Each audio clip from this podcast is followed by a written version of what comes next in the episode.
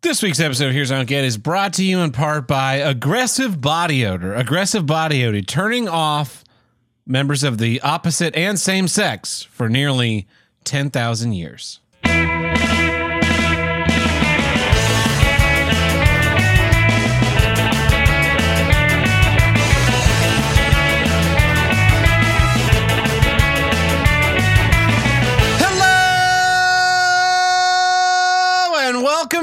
Back to Here's What I Don't Get from north to south, east to west, the only longest running consecutive episode podcast on the See You Next Tuesday network. I am your host, Ted Burton. With me today, as always, my friend, Tim the Handlebreaker. How's it going? Welcome back, Tim.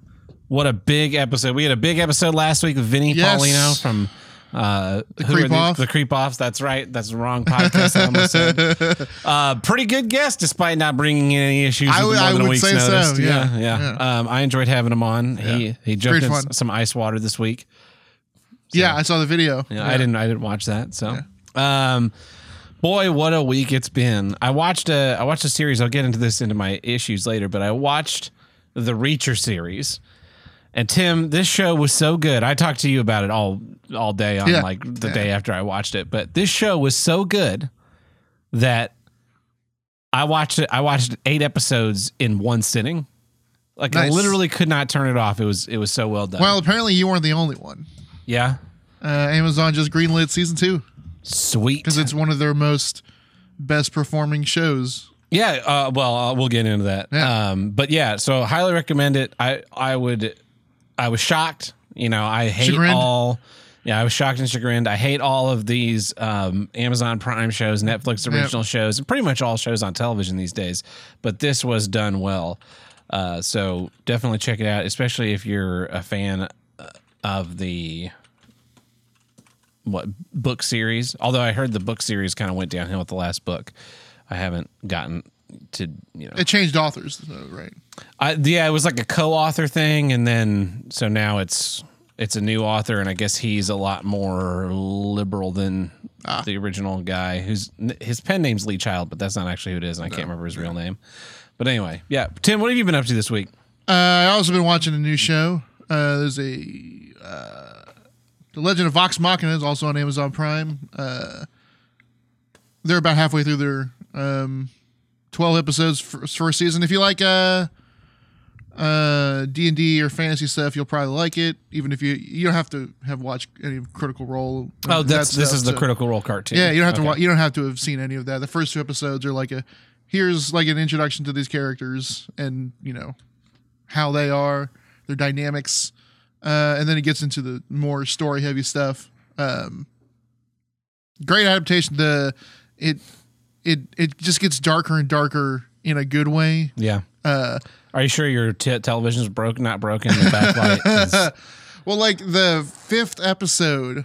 this is why you should have bought the OLED, Tim. Yeah, Yeah, You're, it sounds like the backlight's going out, and you're just losing. No, no, no, the fourth episode was almost a, like a like entirely horror. Uh, they're they're uh, they're in ha- they're under house arrest in the fourth episode, and uh, the bad guys send these fucking weird wraiths after them. They can go through walls and like grab you as they're halfway in a wall and pull you up, and you start bleeding from your eyes and Can shit. they can they sense you when you put the ring on? oh yeah, Yeah. um, but yeah, it's good if you like uh that kind of fantasy stuff. And it's a it is a cartoon, but it's it's not for kids. There's uh hands being chopped off and boobs in like the first five minutes of the what is this? first The Chris the Kiwi show? Jesus Christ.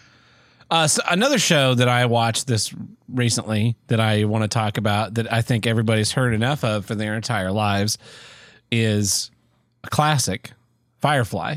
yeah, I rewatched Firefly because so we had we had some weather. Everything was shut down here for like two days for absolutely no reason, and I didn't have anything better to do. All the shows were getting canceled left and right, so I was like, ah, nice. I'll enjoy some couple days peace and quiet. And co- like totally by coincidence, Amazon had this sale on uh physical media. there is a I, I there's another sale going on right now. They're doing buy two get one free oh, on certain titles. So I'll have to go check that out too because they had a bunch of 4K Blu-rays for ten dollars, ten to fourteen dollars, Yeah. and uh, Firefly popped up the entire series on Blu-ray. They don't have a 4K of it because it was only filmed in HD. Yeah, yeah. and but it was uh it was twelve bucks. So I bought it uh, because I don't know where my DVDs of the series are. Sure. And I figured maybe I'll watch it again someday. And then all of a sudden everything's canceled. It's like, well, shit, I'll watch this Firefly. And I rewatched that show.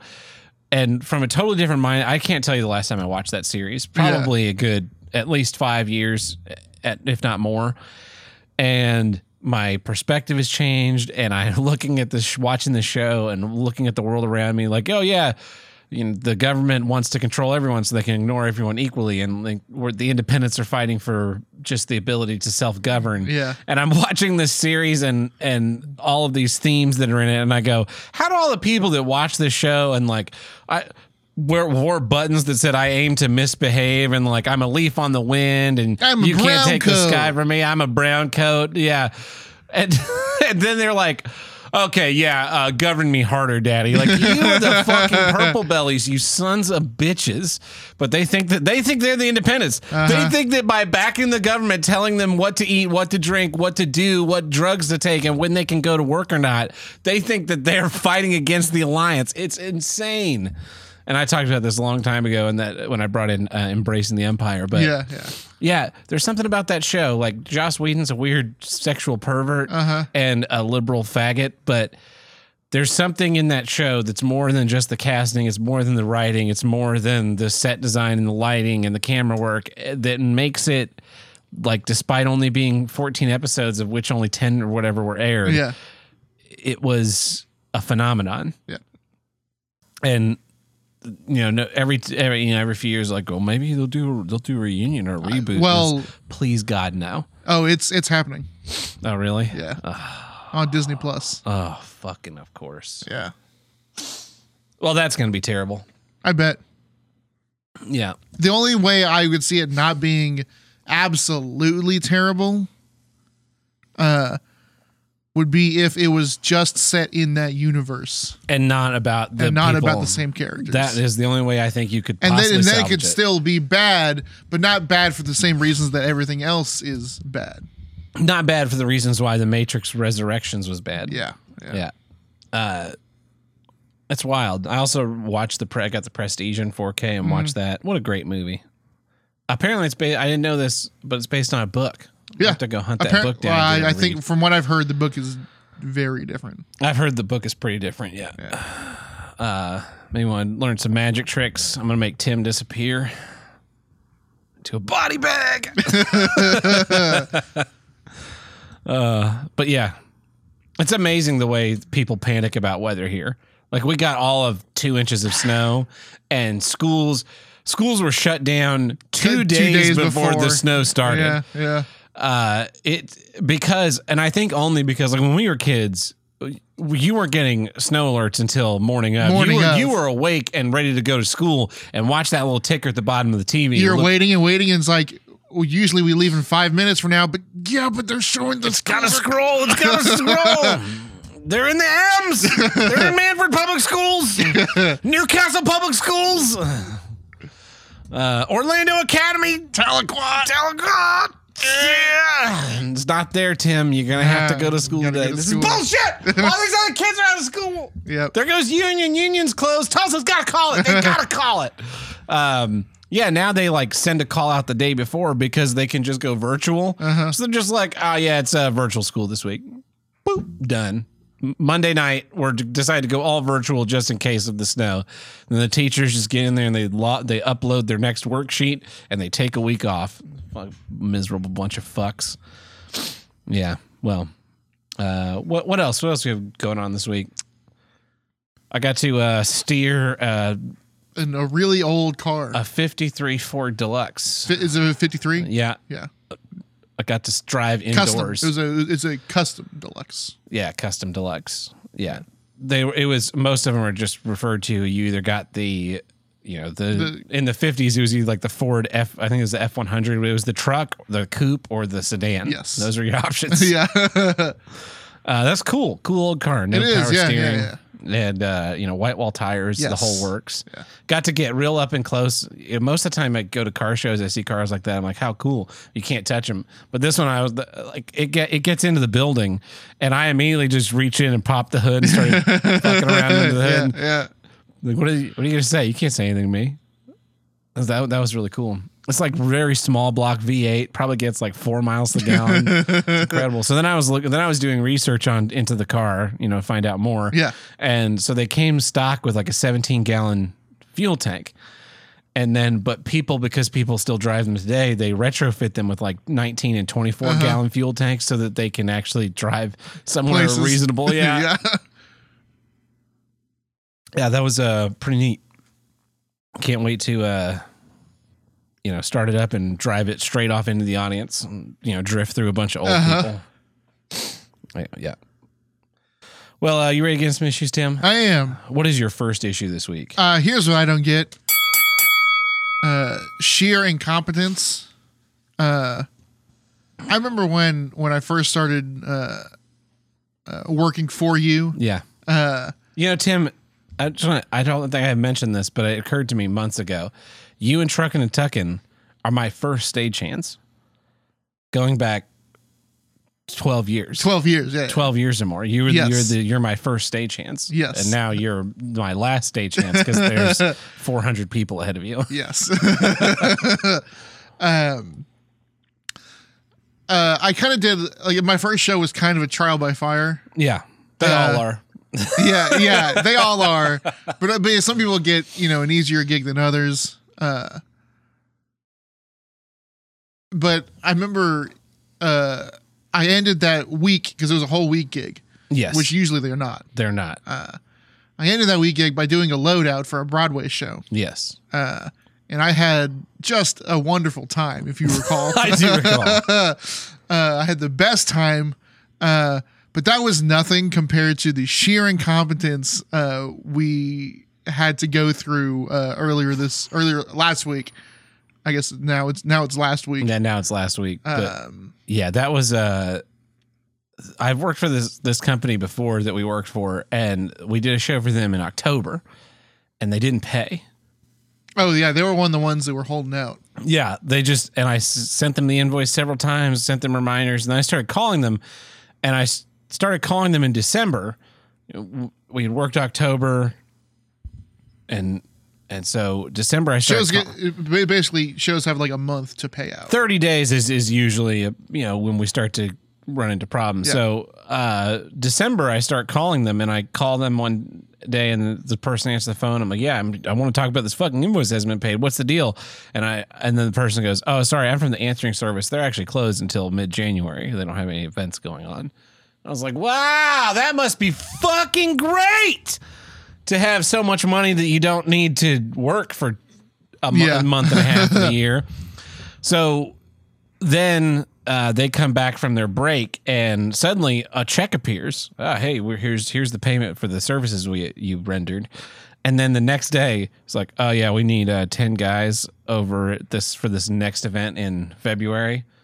Ah, that's why you paid this. You went to go. You went to go send me an Oh, email, and then you Do it all at once. you were you were like, oh crap, we owe this guy money. He probably won't give us hands if we if we owe him money. Let's send this check first, motherfuckers. Yeah.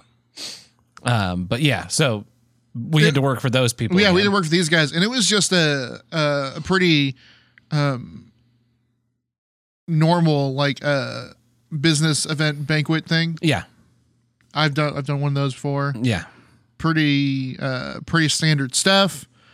You know, there's a stage that we don't. The house sets up yeah. the stage. We didn't build the stage. We don't build the stage. yeah, because they have a- lights. Yeah, video Done. screen lights. Yeah, it's, it's sound, sound. Yeah. which is you know not not crazy. well, the thing is, yes, we were supposed to have set up sound, but we didn't. No. because they ran out of time. Yeah, the the so the only one of the guys was from the company that hired us. Yes. They subcontracted out, subcontracted subcontracted out the lights, the sound, uh, the I think the projections were theirs, but yeah, Yeah. light, sound, and uh, um, The AV stuff. was all yeah. The, the AV guy was not theirs. yeah. uh the other guy there's like two there was like two other guys and they were also you know involved in doing some of the work there They rented the projectors from some other company. yeah Yeah. um so they pull in with basically two tr- two tr- two box trucks full of stuff, Yes. not full to the s- ceiling. No, no. One is one is I- I- filled like I- a normal box truck. Yes, I understand, but I, was just and the other one was full to the ceiling. Yeah, yes. Um. So we we pull in, and I should I could have I should have known from the very beginning. Tab uh wasn't there yet, but I should have known from the very beginning when when the guy was like, "Okay, um, here's the plan," and like sh- his hand was shaking as he's pointing to this stuff on the on the layout, and he was just kind of very unsure of. I I'm I'm I'm sure that like his boss sent him there, and he also kind of had no idea what he was doing. Um, I thought I, I assumed that in their shop there's just lead in the water, yeah, yeah that's really what it seems like. and then then they instead of having like good stage hand, bad stage hand, it's just mentally disabled at stage hand and mentally disabled or stage hand. Uh, so he, he has no idea how to delegate work no, to any of us, um, including the other people that are there that his contractors, you know. yeah, Um, and his contractors are not taking the lead on any of their on projects. any- yeah, yeah, yeah, um so there's no leader basically. Uh we're just all kind of standing around and like you know moving stuff when we have to and and you know opening stuff when we have to and and it's the worst is when you have to like oh you're always at you always have to be like okay now what's next? Now what's next? Yeah. after like every single little thing you're doing open this box and take this cable over here and plug this thing in. Uh, okay. Okay. What's next? What's next? What's next? What's next? And Yeah. he's like, okay, hold on one second. Let me just do this one thing. And then that one thing takes him 20 minutes. Yep. And it's 20 minutes. And then he doesn't want your help with the thing. no So it's just 20 minutes of you watching him do something. yeah Okay, cool. You're doing great. it, it was just like that the whole day, which you know made the day go long. It, it's so it's one thing to do like you, you know you brought in that the worst decision ever Yeah, and that that sucked that did suck. that that was like an 8 p.m call i think we left there at 3 or Three something in the morning, yeah. seven hours But it's not like but but the whole time you were dogging it i mean it was just pushing and pushing Yep. and loading Yep. and and striking and stacking and yes, twisting Everyone was working the whole time. everybody's just fucking hauling ass it was just a long day. It's just a long day. Yeah. And you were tired. Yeah. But it's almost more tiring to It just is. stand there. It is. the the funniest thing was we it was it was, it was supposed to be a four hour call and then a three hour call. And we were like, we get to the end of the fourth hour and he's like, Yeah, uh, can we do a fifth hour? Yeah, okay, yeah, we can do a fifth hour. Okay, good. We want to get these video screens in the wall before lunch. Okay, great. We're rolling right up on the end of the fifth hour, and the video screens are attached to the truss, but they're not in the air. And I'm like, okay, um, we, we need to leave for lunch, or you're gonna have to start paying meal penalty. So okay, yeah, go to lunch. We'll we'll get these up in the air while you guys are at lunch, and then we'll do the next row of screens. Perfect. We go to lunch for an hour. We come back. Strangers still on the Video floor. screens are still on the ground. Not only that, but then the first thing he says is, "Oh, four out of the five of these are done wrong." Yeah. Oh, you mean- not not done wrong? Not done wrong. Not like like Tim, you did this wrong, Yeah. you big dummy. Uh-huh. done wrong. Like I told Tim, you did this exactly the way I told you to, Yeah. and the, that way was completely and totally incorrect. Yes. so now you have to do it again. So now you have to do it again because fuck you. Yeah. And then the video screens finally went into the air about I don't know. 30 minutes into our second five hour call. Yeah. Yeah, or 30 minutes to before the end of our Before second five hour this- call. yeah, yeah. So for about three and a half hours of that, there were eight people standing around doing fuck all. Yeah. Um, I think the the thing that that encompasses that uh that show the most was the video wall, Yes. and and not just so so there's two kinds of you got LED video wall, which are like panels that connect panels that are that go from about a foot in a square foot Uh-huh. to you'll have like a four by four that is all pre-attached that you you do depending Yeah. on the size and scope of your show. Sure, sure. You can go from pulling them out of a single like six panels out of a single road case Yep. and assembling those together to six big four by fours on a big rolling rack that you just hook to the truss and fly it out fly a little bit up. and set Yep. it down on the next row Yep. and fly it out a little which bit yeah and i've done both yeah yeah uh e- those are super easy the ones you have to build panel by panel and hang They kinda- fucking they- suck they kind of suck, but at the same time, you get into this repetitive thing, and you're just Yeah. like, I lift up, you Yep. flip the locks. I lift up, you flip the locks. I lift up, you flip the locks, and Yeah. so they you can you can knock a video wall out in like an hour. oh yeah oh yeah Yeah, and from from they're all in these boxes to here's an 18 by you know 10 video wall that has all, been cabled and powered and now has content coming through Yeah, an hour yeah on a slow day. uh-huh Yeah, uh these guys did not opt for that they opted for a bunch of projectors next to each other Yeah, with a big projection screen. Uh-huh. Also totally valid. Do that. with Yep. Do those all the time too. Yeah. And again, they take about the same amount of time. Yep. Because you got to stretch the screen, you put it on the frame, you fly it Lift out, it up. Yeah. And then you get the projector where it goes, and then usually that's about where we're done because we're we're not like the guy who runs the projector. He's going to make sure it's pointed exactly He's right. gonna do all the keystone Yeah, yeah, yeah. blending and all that shit. And that's not. I'm not. I'm not getting paid Yeah. enough to do that. You you're getting paid enough. That's your fucking job. Yeah. But for some reason, This took five hours. Uh, well, so part of it is, you know, from the very beginning, design, it was designed weirdly. Yes. Four of the five screens were exactly the same kind of screen, as in, like, the frame around them were all like And and they were the same material. yeah with same like the screen's same material the frame was the same the frames were the same but not all the same sizes Yes, because it was two different sizes of screens. Yeah. Yeah. And then the fifth frame was a different kind of frame. The fifth screen was a different kind of frame. Yeah. Um, so there was no way to attach them all together in the way they wanted. They wanted three uh, going across on top and two in, centered in the uh, Yeah. in the As bottom. opposed to doing this with one gigantic, gigantic screen, screen. and just doing video masking to make it look like four screens or five Yeah. screens or whatever you fucking wanted to do. Yeah. Um, so so they they picked the most complicated way to do it. the do most that. complicated way to do it. So how do you like how Tab? How would you go about connecting five different kinds of screens together? uh wouldn't. Yeah.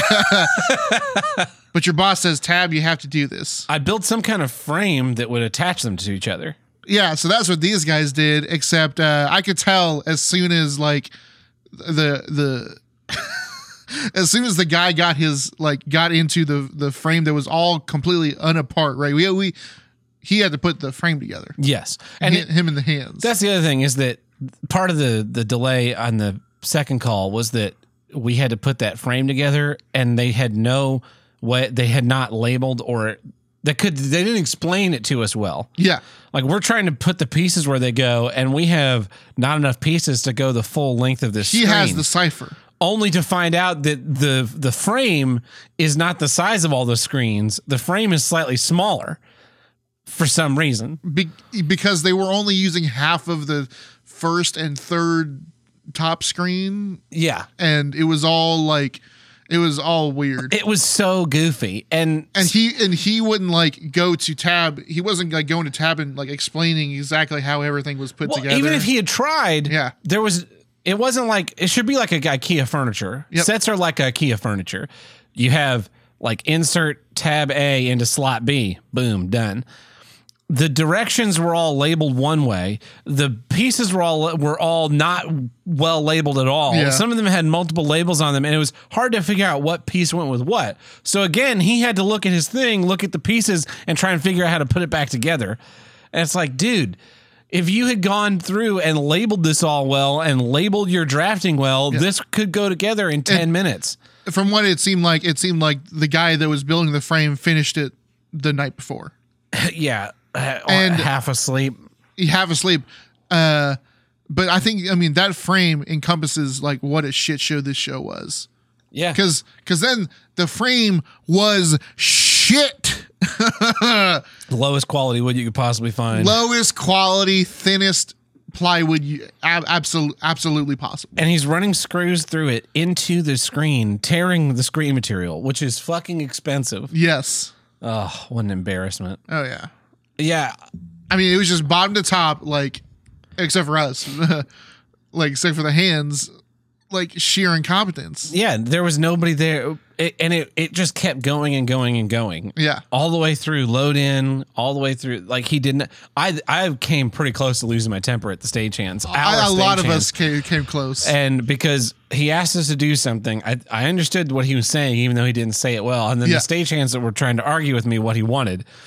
And I was about to be like, we're to fucking do it my way because I understand what's going on. And if, we're, if I'm wrong, then I'm wrong, but I'm not fucking wrong. Uh-huh. Instead, I said, I caught myself right before the I started to shout and I just said, you know what we're to do? We're to ask for directions again because clearly we're not all on the same page. Yeah. and we went and got the same directions. And that time I was right. I knew that I was right, but we were able, I was able to not not be the bad guy on that Yeah. one. uh, me and another guy spent four to five hours That- putting up four sign- hours. four hours Yeah. putting up signs in the lobby and didn't finish because it was absurd.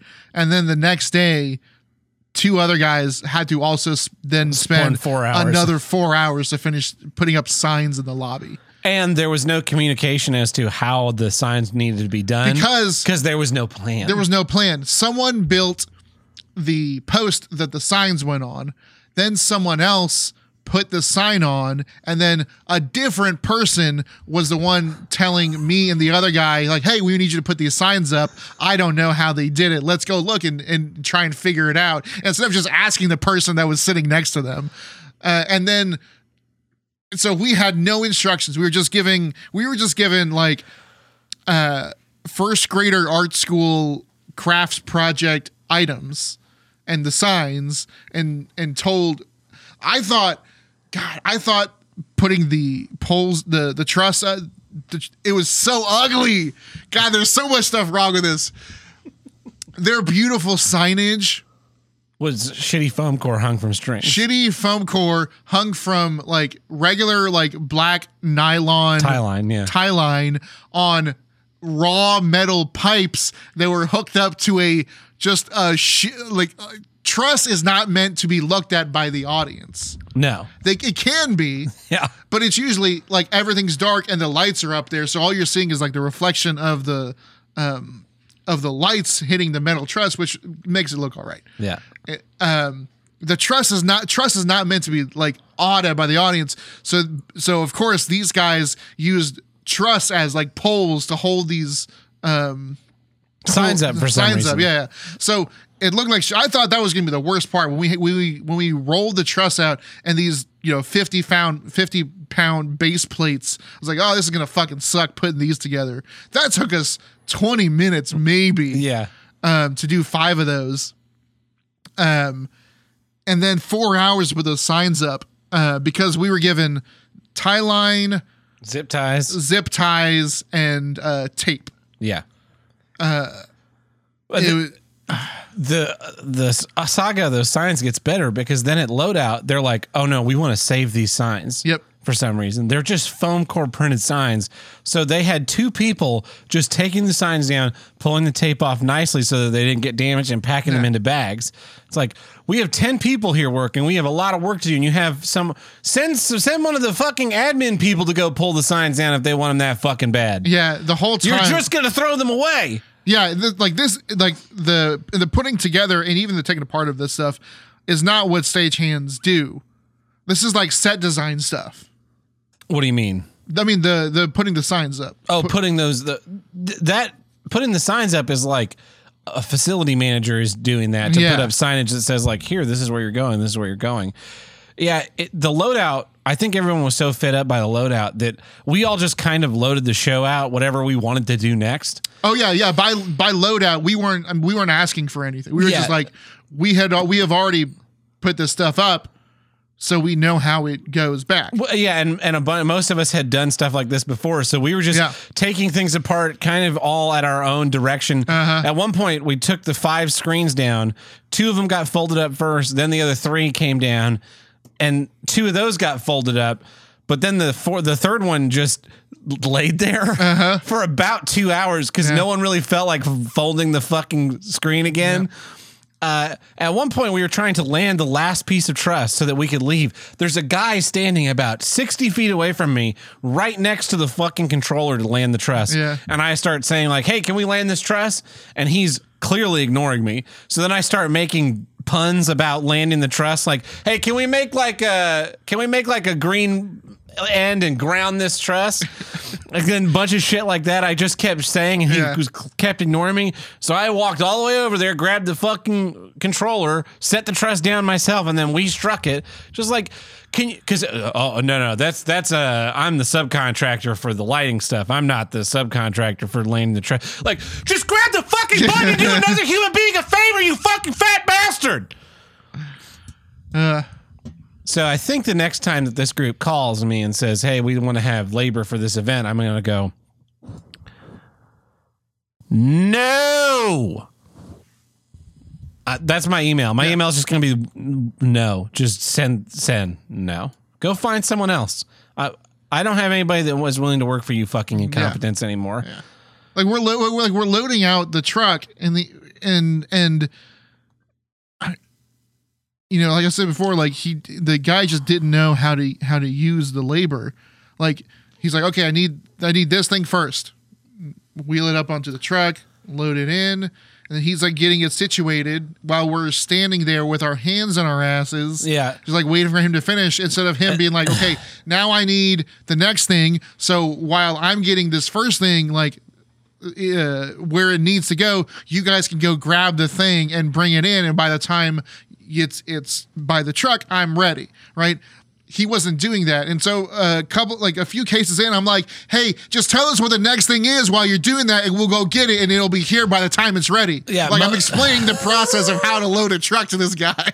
I've, d- I've been doing this for four hours. I, you know, I've done like seven calls at this Yeah. point. I've got a vague understanding that clearly you don't. Yeah, most shows they're like, all right, this kind of stuff goes first, and you'll have this line, this kind Yeah. of conga line of shit. And sometimes stuff gets out of order, and one guy will go like, ah, swap those, or or this Yeah. thing that's f- further the back of the line needs to come forward first. But everything, yeah, he would come step to the end of the truck and then look out at the sea of boxes and go, "Okay, I want uh that blue one." And that blue one would get on, and he'd get it figured out, situated, and then he'd come. But that would take him five minutes. Yep. The other incompetent thing about this was since he was the only one that had the keys to the truck, and he's loading out his own show at his own pace, while the rest of us just kind of do our own fucking thing. He didn't bring the truck around until like three hours into the Uh-huh. into loading out, which would have been a nice thing to do earlier, so you could start putting stuff in as it was ready to go. But but it was even incompetent then because it was like when you move right. And you're you're loading your U-Haul and you've got all your boxes there at the front of the and you're you're making it you're doing a real good job Yeah, yeah. and you're trying to make everything stack nice and things are fitting together and then you get to that like weird shaped chair that you have or the or the the you have those two like that couch that has a weird it's a weird C shape instead of a flat couch Yeah. because your wife thought it looked trendy, but it's never been really comfortable to sit on, and it doesn't really fit in any room because it has weird angles, and none of your other furniture. So has you've weird always angles. hated it. So you've always hated it, but you got to get it in the truck now, and it's just made worse by the fact that it can't sit flat against anything else in the truck because it's a big fucking curved couch for no fucking reason. So you end up with kind of putting that in there, and then everything behind that just kind of falls out of sorts, and you end up with just this pile of clothes and mop handles and your vacuum and random shit that just you're just like, just get it on the fucking U-Haul when you gotta get out of this fucking house, please, god, just get out of here. It was like that. Yeah. Except if you started with the round fucking couch at the front of the truck and the whole thing is fucked from the get go. That's what his loadout truck was like. So Yeah. then we're having to pull stuff out, restack it, push it back in, find out that's wrong, pull it out, stack more stuff, push it back in, and finally we're down to one box. We're down to one box and this is like, and he's like, uh, yeah, um, um, maybe we could like put it on. The, we're gonna put it in that truck. We're gonna put this box in that other truck. I don't care how it has to get in there. this box that I'm having in front of me, this is what I'm telling this guy is going in that truck. He's like, well, I don't know. We'll have to. And I just started pushing the box to the other truck. and I get over to the other truck. I had not looked in this truck at any point th- that night. Uh huh. That truck was all single stacked, everything flat. Uh, it, it was like the bottom two and a half feet was f- fat packed full. Yeah. And the seven feet above that, totally Nothing. empty. Nothing. Not a single thing stacked in this truck. I'm like, what the fuck? and so I go, this box is going in your truck. And he looks at his he looks at his stuff. He's like, um, yeah, I don't, uh, I don't know, I don't. Uh, maybe we can move this. Uh, like, no, you're gonna stack those projector screens on top of each other and push this next to it. Yeah, I don't know. I have to. I think we'll have to rearrange. Maybe move these. Uh, You're gonna take these projector screens and stack them up, and we're gonna push this box beside it. I think, uh, God damn it! I just got on the truck and I, I grabbed two hands. And I'm like, stack these, move this out, put this out there, put that that box on top of that box, and now push it in. And I shoved it in the into the back of his truck. And I go, all right, we're done. Go home, everybody. Because it was two thirty in the morning. Because it was two thirty in the morning. I had to be somewhere else at eight a.m. Yeah. and it was fucking cold. Yeah. Normally, I wait until they're strapped down and they they're starting to close the doors like that, and I shake hands and I was just like, "We're done. We're out of here. Go the fuck. Get the fuck out of here. Fuck each and every one of you." I was pissed. Yeah. Those people had no business doing what they were doing, Nope. and and I yeah, I gotta I gotta assume I'm I gotta go. I have to assume that guy we were working for, he was fired this week yeah. when Monday morning he got in and was they were just like, yeah, sorry, guy, you're gonna you're not gonna be able to be here anymore because uh, you you suck. He's still on their website though. their website's so gay. It's got like you click on a person's thing and it gives you all this information about him. So like this guy we were working for. It'll tell you what I actually do. I help make live events happen so audiences can experience a message from our clients. I really like family, playing guitar, and hunting. You have this nice, like, fun fact infographic about him. I have four guitars and counting. I have more than that, you dumb asshole. I have played guitar in front of at least 10 audiences. 10 audiences being his dogs. yeah. 500 hours logged working shows. Not a fucking chance. uh, that's not. Also, that's also not a lot. That's not a lot. Not a lot. I probably have several thousand. hours. Uh-huh. I have I have more than 500 hours of just sitting in front of a console mixing a show. I've got it. I've got it. I've got more. At least more than half. I've got at least three. I mean, I've got a couple hundred under my belt, and I've been doing it for what? Uh, six months, if Ma- that. no, not even. Yeah. I have rolled at least a mile of cable before the age of 20. Yeah. I recall rolled at least that before Yeah. the age of like 14. uh, yeah, this is their website is embarrassing. Let's see if there's any job openings. A lot. Oh no, just boy. freelance stuff. Oh, yeah. Because they hire a bunch of contractors to fuck shit up. Yeah. But the guy we were working with actually works for them. Like he is on staff. He has a picture and a bio. What a fucking embarrassment. That's a great issue, Tim. Couldn't agree with you more. Uh, here's what I don't get. Pointless apologies. So Joe Rogan got canceled this week. Oh yeah. Yeah, they they after months and months of hunting to try and discredit this man, they finally um dug up enough times of him saying the N word and put it on Twitter that they you know, he, his, he had to come apologize. I'm Yeah. sorry I said the N word. And I we've talked about this before. Which, if I recall, the, all those times he said it were, uh, like when people would say the phrase "the N word," he he would just say, "No, just say the word." Yeah. Yeah. But he apologized. And it's ridiculous because we've seen this happen now hundreds of times. Uh, the left decides you are Hitler. They come after you with everything they got, every trick, every dirty playbook. They mine your past for anything they can find to destroy you. And then they drop their big bomb. He said the N word. You know who else said the N word? that pedophile that was killed by Kyle Rittenhouse. Didn't have a problem with him, and also the fact that he was a pedophile. you know that was totally fine. But it, it's it's so selective the way they enforce mm-hmm. these fake rules. But you know, Joe Rogan comes out and apologizes. You will you gain nothing. You're not apologizing to anybody that actually cares. No, no. they're they're not mad at you because you said the n word. They mad at you because you represent an a antithetical idea from theirs. Yeah. They you're a witch. I mean, it's the Salem witch trials. You are the witch. You need to be burned at the stake. It doesn't. You can't turn state's evidence and go like, "Oh, "I'll turn in all the other witches." They don't care. they don't care. You could. If you were saying that Fauci is literally a saint, you could call, you could, every other word could be like, yeah, Anthony Fauci is my N word, and I think that all N words should die, and, you know, Jews control the government. But if you're saying the right types of things, then you're allowed to, you're allowed to say whatever you want Yep. you're being canceled not because of this isolated event or a series of events, this clip of you saying the N word. You're being canceled because you went counter to the narrative. And the your fans are the people that are watching you currently that are your fans, they're going to just be your fans. Yeah. They don't care that you said the N word 10 times. Joe Biden said the N word a bunch of times in Congress, no less. No problem at all. But the fact that you said it, they they don't care. Joe Biden's fans don't care that he said the N word. They only No, care that he's not, Trump.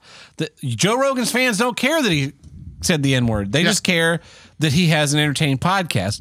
When you apologize for those types of things, you're only apologizing to the people who want to destroy you. And if you give them a chink in your armor, they will fucking get their little jackhammers in there and ratchet it apart until you're destroyed.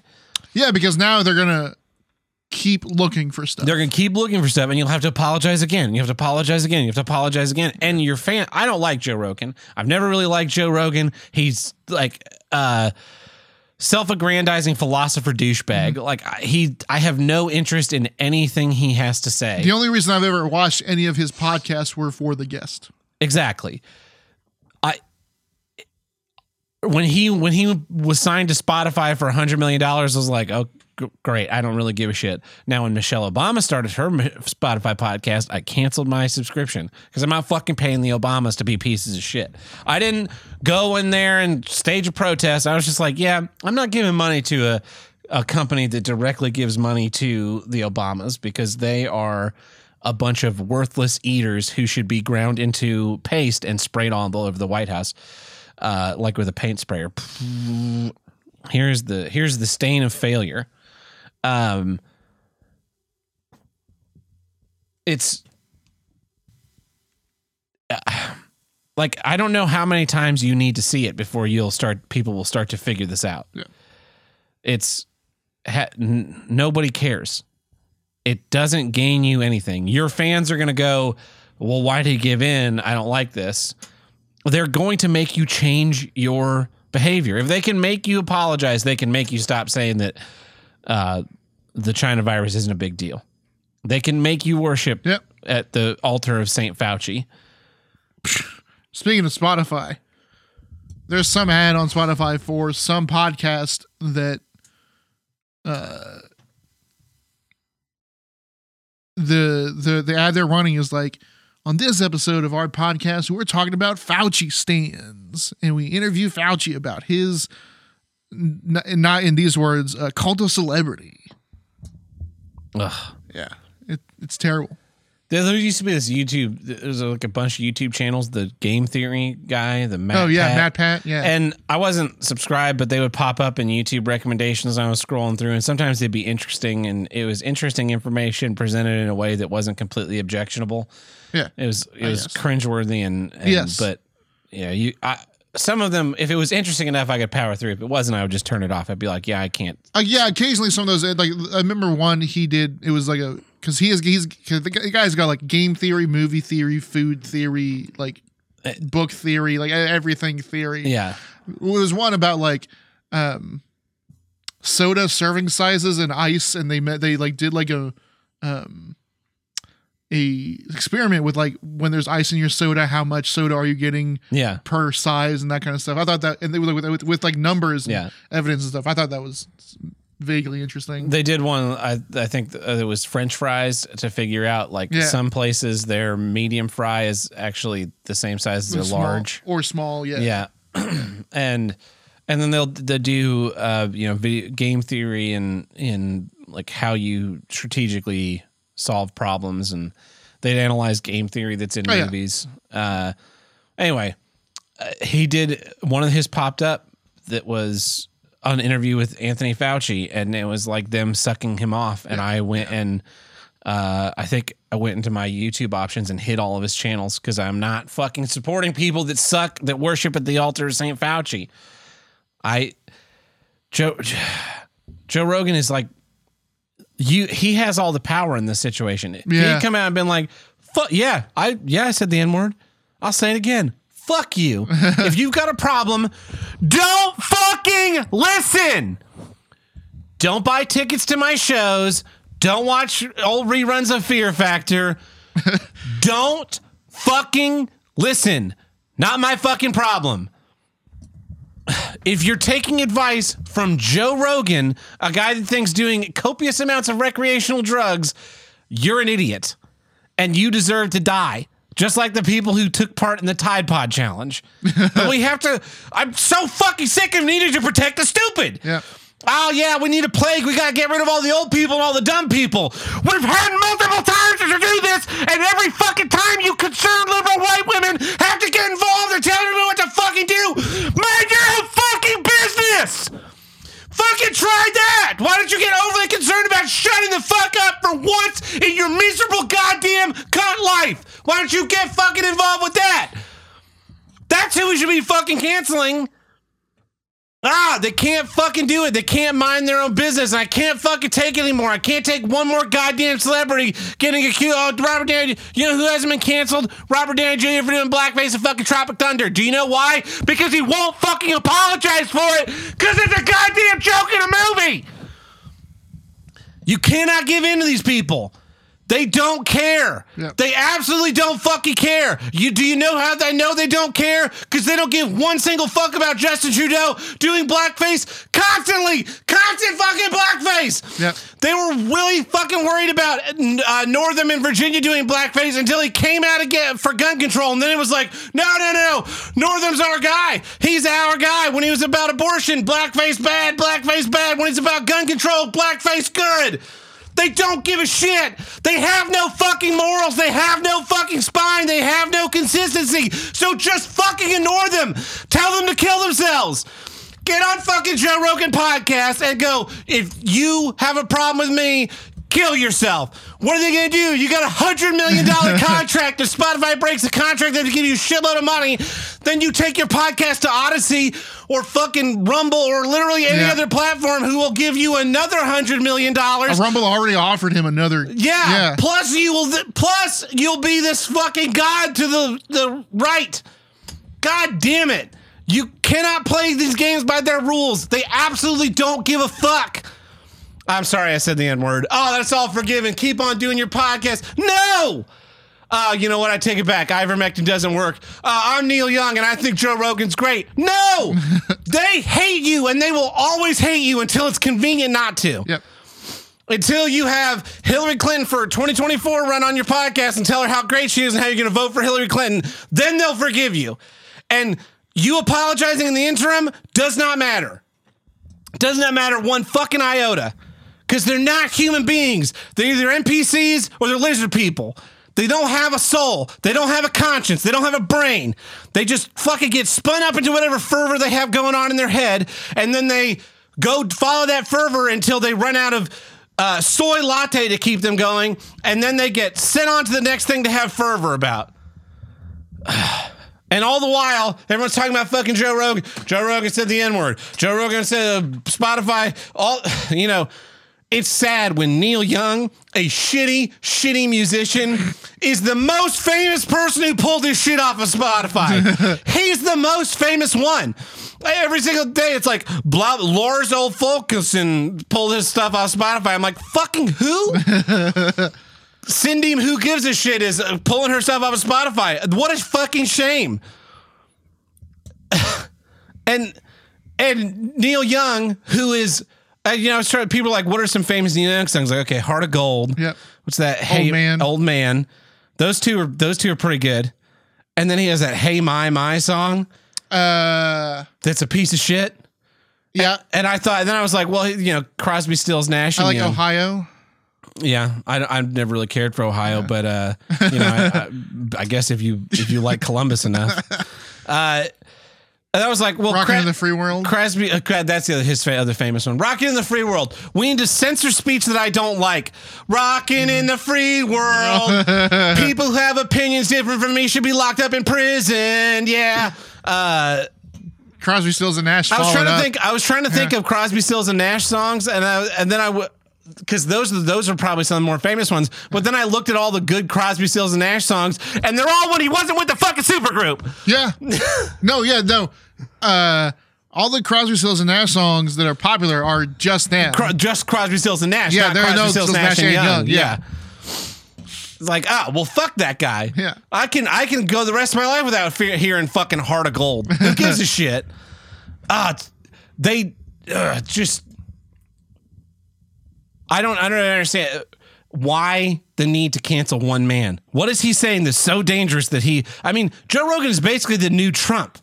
Trump's out. Trump's been pretty out of the media Yeah. aside from them coming around being like, Trump says take the vaccine. Trump says take the vaccine. Trump says take the vaccine. Trump says Are you dumb? Trump is going to do what Trump says. Are you dumb? Trump is going to Trump said the thing that we want him to say. You're going to do it. You're going to do it now. You feel like a big man doesn't know vaccines. No. So he's out of the he's out of the media. He's not the lightning rod he was 18 months ago. Yeah. So now Joe Rogan is the fucking literally Hitler of the new of 2022 you know, Trump, with all his failings, he just took that shit. When they when they said he was literally Hitler, he just took it in stride. Yeah. He didn't fucking apologize for anything. He's very proud of his fucking vaccine that doesn't work. And then they're oh, and then they're laying the lockdowns on Trump's feet. Uh, yeah, Trump wanted to do the the lockdowns. We didn't think that they'd work.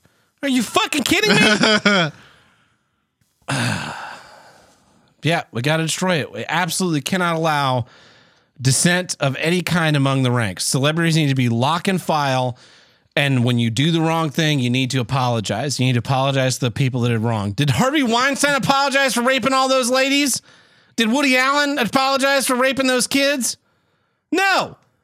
They're still all gallivanting in their fucking Hollywood elite because they are absolutely worthless, miserable people who ruin everything that they touch. They're like they're like fucking Rogue from X Men to bring it back into your realm. Whatever they touch, they steal from it, and then it dies. do you think? Uh, do you think Rogue is like a uh, algor- uh, what is allegory for um, bringing people over and putting them in ghettos in the United States? You know, they just take everything you have, and then and then you die. Yeah. They slowly choke your society with their They they steal your good stuff, yeah, the stuff they like, yeah, but then you're dead. and then you're dead. Ah, I what did I? I'm I'm look, I'm watching Joe Rogan apologize for this shit, and it's it's like everybody has this goldfish brain. Yeah, goldfish brain. Do you not remember people doing this over and over and over again, and then the just being like, just let them cancel, just let them keep, and the cancel culture is not real. That we're also supposed to simultaneously. The media has been on a nonstop crusade against Joe Rogan for months now. You have big musicians pulling all their shit from Spotify, but cancel culture is not real. Are you out of your fucking mind? And then he's got to apologize. Uh, yeah, I'm, I'm sorry that I, I'm sorry that I said something. I said a word. Sorry about that. Uh, that's all they need. They just need one little foothold in your territory. It's why it's why people like this were banned from 160 countries. Kind of makes you start wondering why were you guys getting banned from all these countries? Get the fuck out of ours, please. It. You, I, I just I just want to take Joe Rogan aside. I should have I should have pulled him aside when he was here and been mm-hmm. like, Joe Rogan, this is a this is a semi intelligent person telling you this. Don't give in, no matter what they do, no matter what they throw at you. Don't give in. The people who respect like I had, I have, I don't like Joe Rogan. I don't listen to Joe Rogan podcast. Yeah. I don't have anything. I don't want him destroyed. Uh, I would just prefer not to consume his content. But with that said, I respect that he has built this big audience. He has this podcast that people like. I will admit he's a good interviewer because the clips that I do see when he interviews people that I'm interested in hearing about, he doesn't half-ass his show. He doesn't like he just show up and be like, "Oh yeah, so uh, you remember that time um, that like you did that song Dream On?" That was cool. you know, he's not the Chris Farley show. Yeah. He does he does some amount of research and kind of learns enough that he can have something of an intelligent conversation. And he he has you know, he's someone that you can take advice from. He built himself out of nothing. He became this MMA fighter and then he spun that into a career doing other things. And And he's also he's he's also kind of crazy. and he's also kind of crazy and a comedian and he admits his faults like Yeah. he I he was here in town i saw the first part of his set and he comes up there and he's like yeah why would people are afraid of me talking about ivermectin and stuff but like if you're taking medical advice from me i'm a big dummy like you're you're even dumber if you're taking Yeah. this kind of advice from me i just say what i what i know what i've seen it's like yeah i can respect a person because joe rogan seems like a person Yes. I don't think he's a lizard person No. unless they replaced him with one. That's how I got this fucking apology out of him.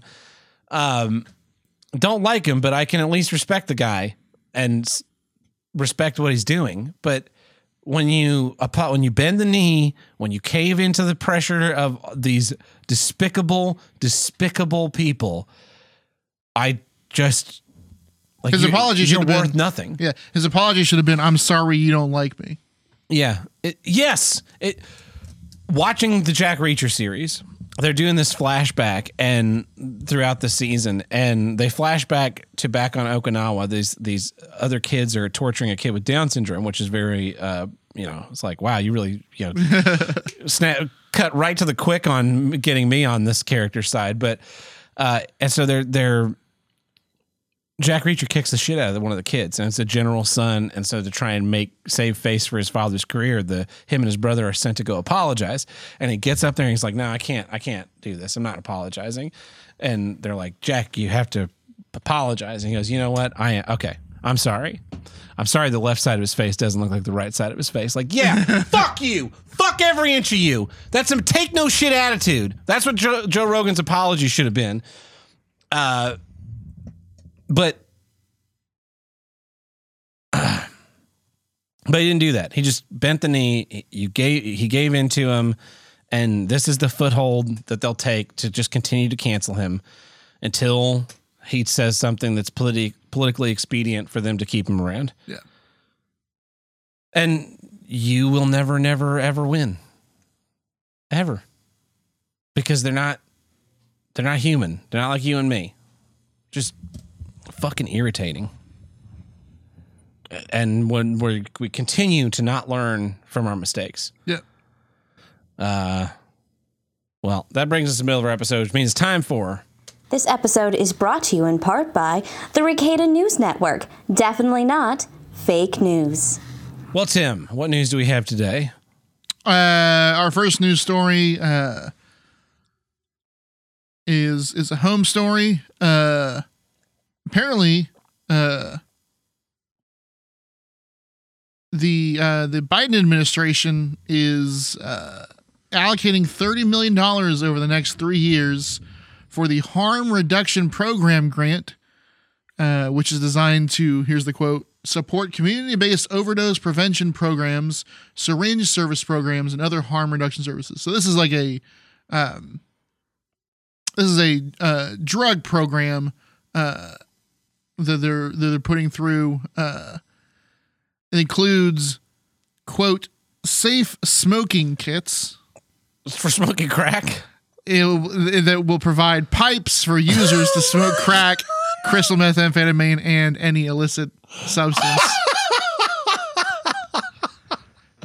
Oh, we're gonna win the war on drugs by providing free pipes. Yeah. like free crack pipes. Yeah. No uh, longer, no longer, young crack smoker. Do you have to Yeah. go buy the little glass vial rose at the the seedy gas station by you? Now you can go right to the uh, Tulsa Health Department Yeah. and pick up your free crack pipes. There's also safe sex kits that include condoms and uh, also duct tape.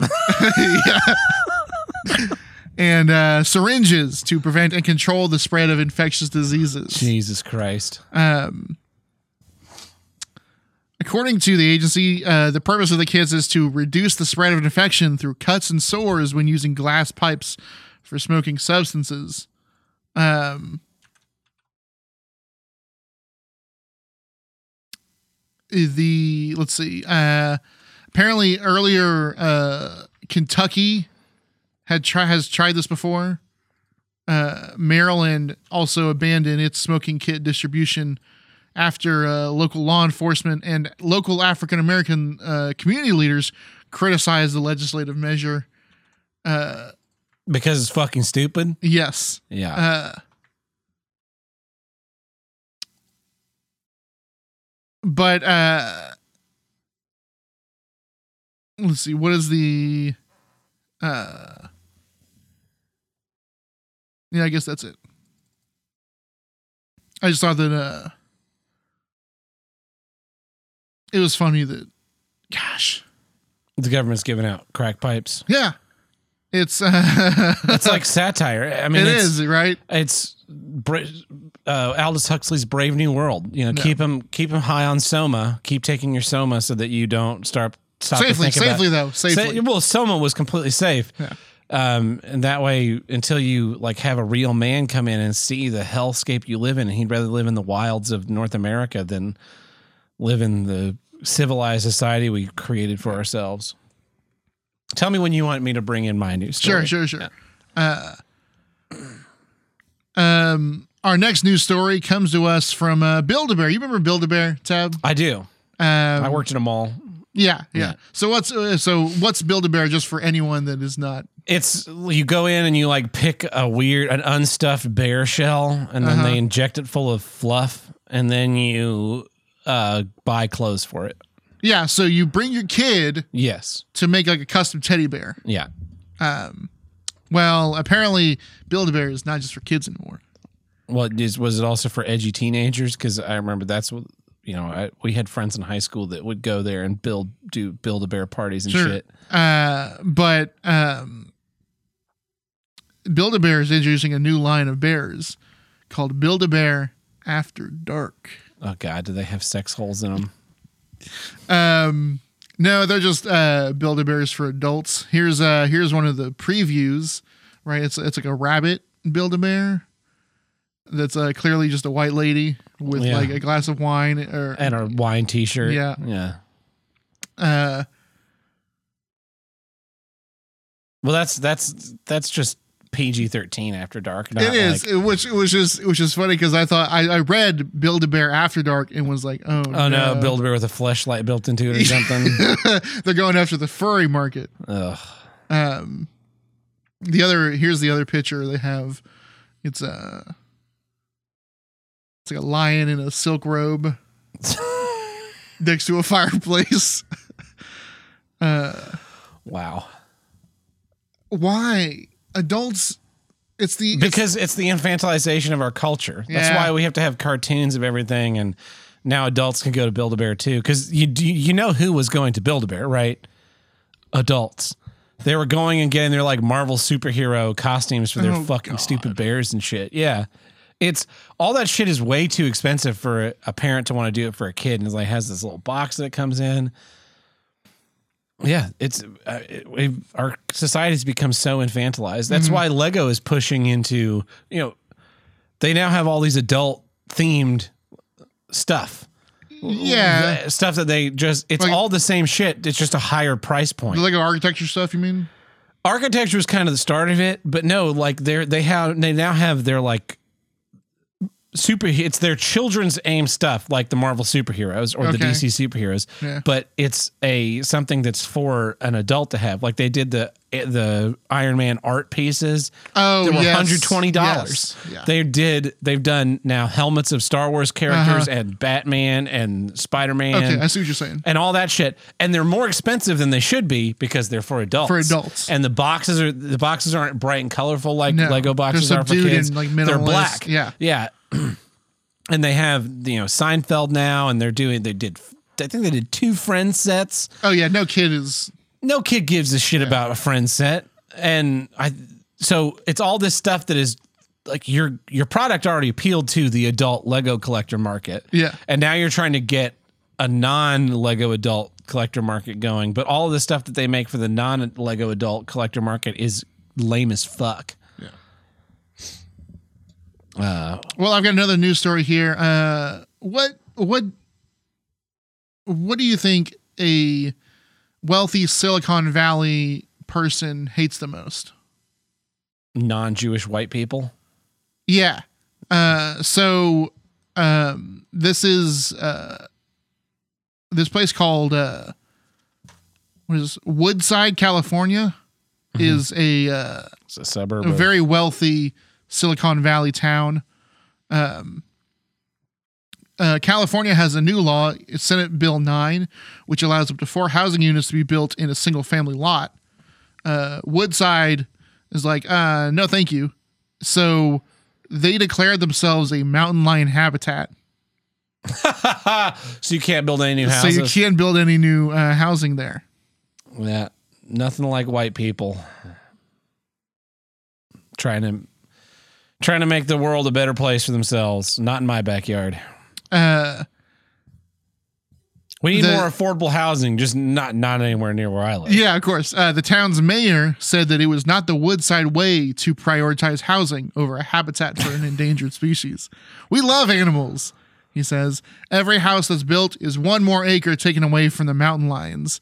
Where are they going to go? Pretty soon we'll have nothing but asphalt and no animals or birds. Uh, then move to Montana, you fuck. oh boy. Well, I got a news story for you, Tim. Oh, really? You want me to slide slide mine in here? Yeah, go ahead. This is actually sent to us from um, Matt from Minnesota. Meet the Superfans. To, this is a sequel, by the way. This is a sequel to. This is a reboot. So there's a news story from back when we were young uh, about a rally to bring back Tab. Well, this is this the reboot, but they up the stakes. Meet the Superfans trying to save Tab. In October 2020, the moment Trish Priest had been dreading arrived, Tab, the decades old diet drink and podcast host, was being killed off by parent company Coca Cola. what to some was mere news blip was a crisis for Priest. I lived in fear of it being discontinued for years, she said. When the notification came out that Coca Cola was going to stop making it, I had people I hadn't spoken into in 10 years call me to give me their condolences. Wow. Priest drinks about three cans of tab a day and has for as long as she can remember. It is a central part of my life, she said, and something she's known for. I've had colleagues decorate my office for milestone birthday with tab themed decorations, and I drink tab water and wine. Priest started stockpiling cases of tab in 2020 when she realized the drink would soon be gone. She has 23 12 packs left, and she's rationing her supply. She'll hang on to the final case for posterity. But Priest isn't giving up without a fight. She's hoping that with the help of fellow diehard fans, they'll convince Coca Cola to bring back Tab. That's Yeah. that was the catchphrase. Yeah, I remember it was yeah. bring back Tab. Well, now they have it. They're doing it again. Uh, and then there's a picture of her. She's an older lady, and she's wearing a Tab shirt and holding Uh-huh. a Tab can and has a Tab hat. It'll be a tough battle as Coca Cola, which has reasons for killing Tab. The product was cut as part of a sweeping reduction of Coca Cola's beverage portfolio announced in 2020. The reason was clear. The 200 ban- brands on the chopping block, half of Coke's portfolio together just made up 2% of Coca Cola's total revenue. CEO James Quincey said, It just wasn't worth keeping pouring resources into these flagging products. Holy fuck. Coca Cola had 200 brands of soda? I mean, That's the most mind blowing thing to me. when you when you expand on all the like sub like flavors, I guess. Well, you have Coke, And uh, in that you have Diet Coke, Coke Zero, and all the Cherry Coke and all that all that weird shit. Okay, then just have Coke and Diet Coke, right? Yeah, Boom, problem solved. Instead of having Sprite, uh, get rid of Sprite because it's advertised by LeBron James and plays Christmas commercials before it's due, which is why I'll never be consuming Sprite ever again. But bring back Tab. This is bullshit. Uh, it'll be a tough. Uh, yeah, it was a hard decision to discontinue Tab. A company spokesperson told CNN Business. Sorry, RNN Business. and in order to continue to innovate and give consumers the choices they want, we have to make tough choices about our portfolio. The spokesperson said that there are no plans to bring Tab back. Tab fans think Coke maybe made the wrong call. Where they sit, Tab sales were stilted because Coca Cola neglected the brand. Without advertising for decades, they point out that even without ads, Tab fans still have sought out the product. Imagine they say what some marketing could do. Plus, nostalgia's hot right now. It's very true. It may be hard to imagine a massive company like Coke giving it to a comparatively small fan base, and forgotten brand, but it's happened before. Also, it's impossible to find. yeah, Like, we don't have Tab in Oklahoma no. We have Coke Zero, Diet Coke, and all kinds of other faggoty flavors of Coke. No tab. Well, So you're not even selling it in every market. These are the same fuckers that discontinued Vault. So Yeah. screw them.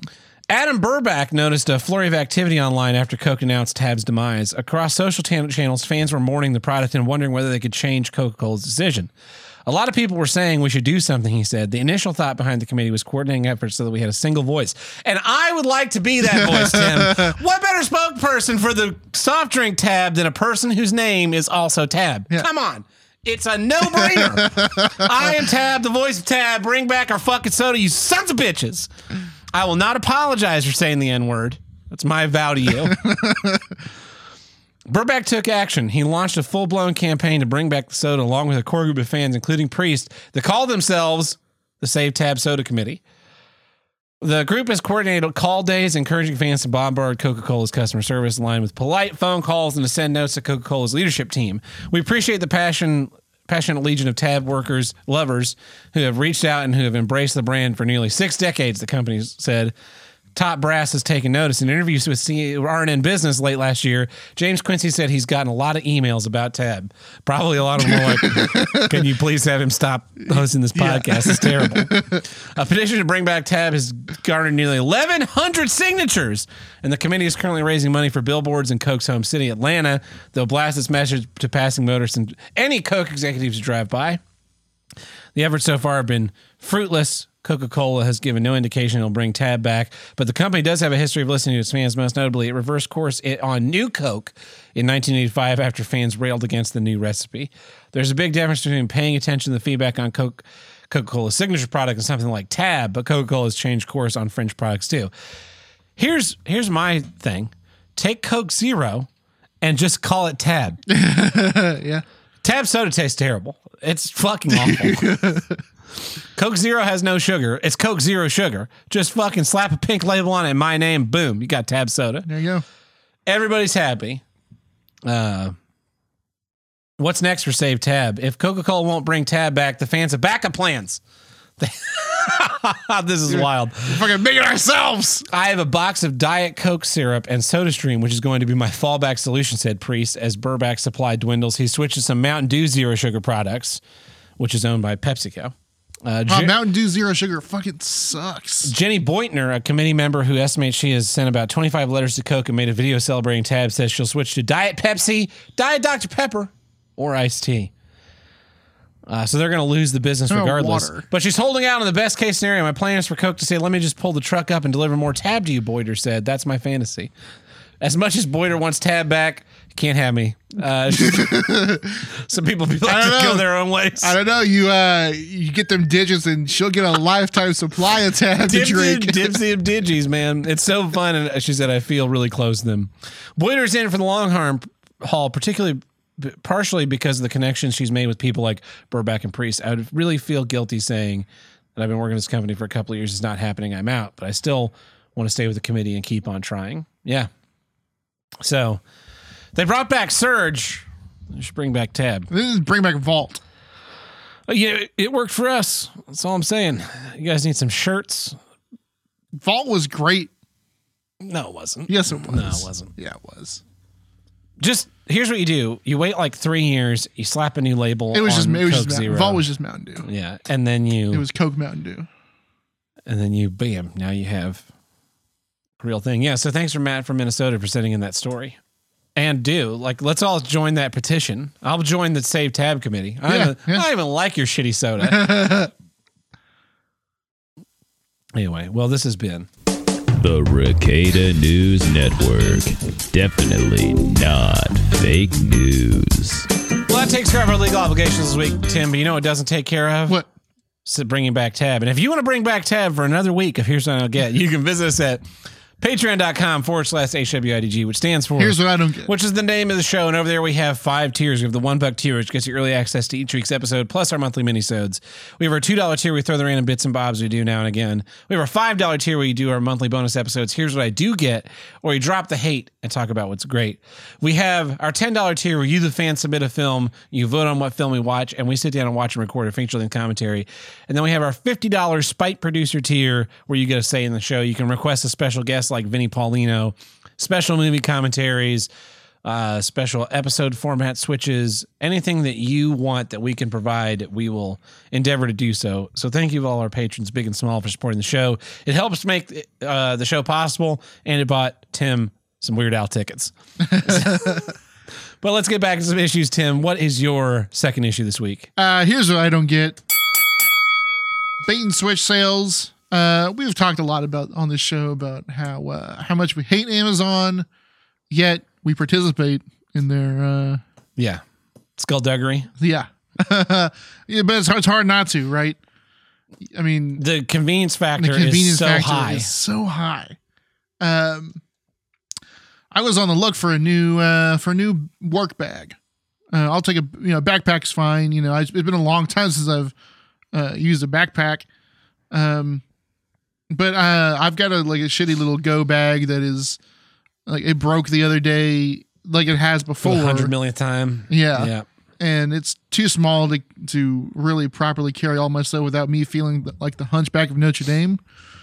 Uh, so I was always on the look for a for a bag that can hold that can hold a you know a decent amount of specifically it's got to be able to hold uh, like a big ass water bottle and a hard hat um, at the very least you know um and most you know smaller backpacks can't can't do that and so I'm looking around and you know a lot nowadays they have laptops really they are, they have backpacks sorted by laptop size Pretty much. uh, that's about it because no one just carries a laptop bag anymore Well, and nobody nobody carries a backpack if they're not carrying a laptop. Like Yeah. that's why you've got it. Yeah.